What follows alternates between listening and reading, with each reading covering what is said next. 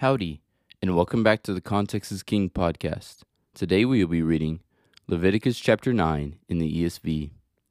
On the eighth day, Moses called Aaron and his sons and the elders of Israel, and he said to Aaron, Take for yourself a bull calf for a sin offering and a ram for a burnt offering, both without blemish, and offer them before the Lord.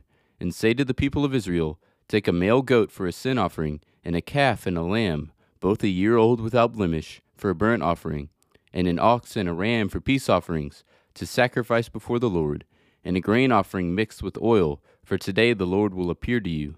And they brought what Moses commanded in front of the tent of meeting, and all the congregation drew near and stood before the Lord. And Moses said, This is the thing that the Lord commanded you to do, that the glory of the Lord may appear to you. Then Moses said to Aaron, Draw near to the altar and offer your sin offering and your burnt offering, and make atonement for yourself and for the people, and bring the offering to the people, and make atonement for them, as the Lord has commanded. So Aaron drew near to the altar and killed the calf of the sin offering, which was for himself. And the sons of Aaron presented the blood to him, and he dipped his finger in the blood, and poured it on the horns of the altar, and poured out the blood at the base of the altar. But the fat and the kidneys and the long lobe of the liver from the sin offering he burned on the altar, as the Lord commanded Moses.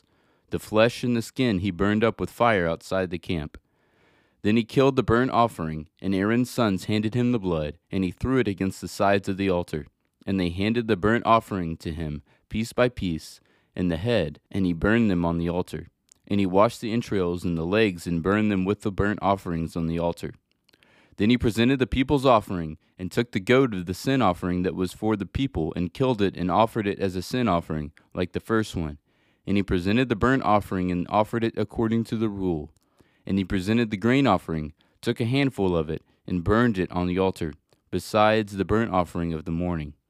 Then he killed the ox and the ram, the sacrifice of peace offerings for the people. And Aaron's sons handed him the blood, and he threw it against the sides of the altar. But the fat pieces of the ox and of the ram, the fat tail and that which covers the entrails and the kidneys and the long lobe of the liver, they put the fat pieces on the breasts, and he burned the fat pieces on the altar. But the breasts and the right thigh Aaron waved for wave offering before the Lord, as Moses commanded. Then Aaron lifted up his hands toward the people and blessed them.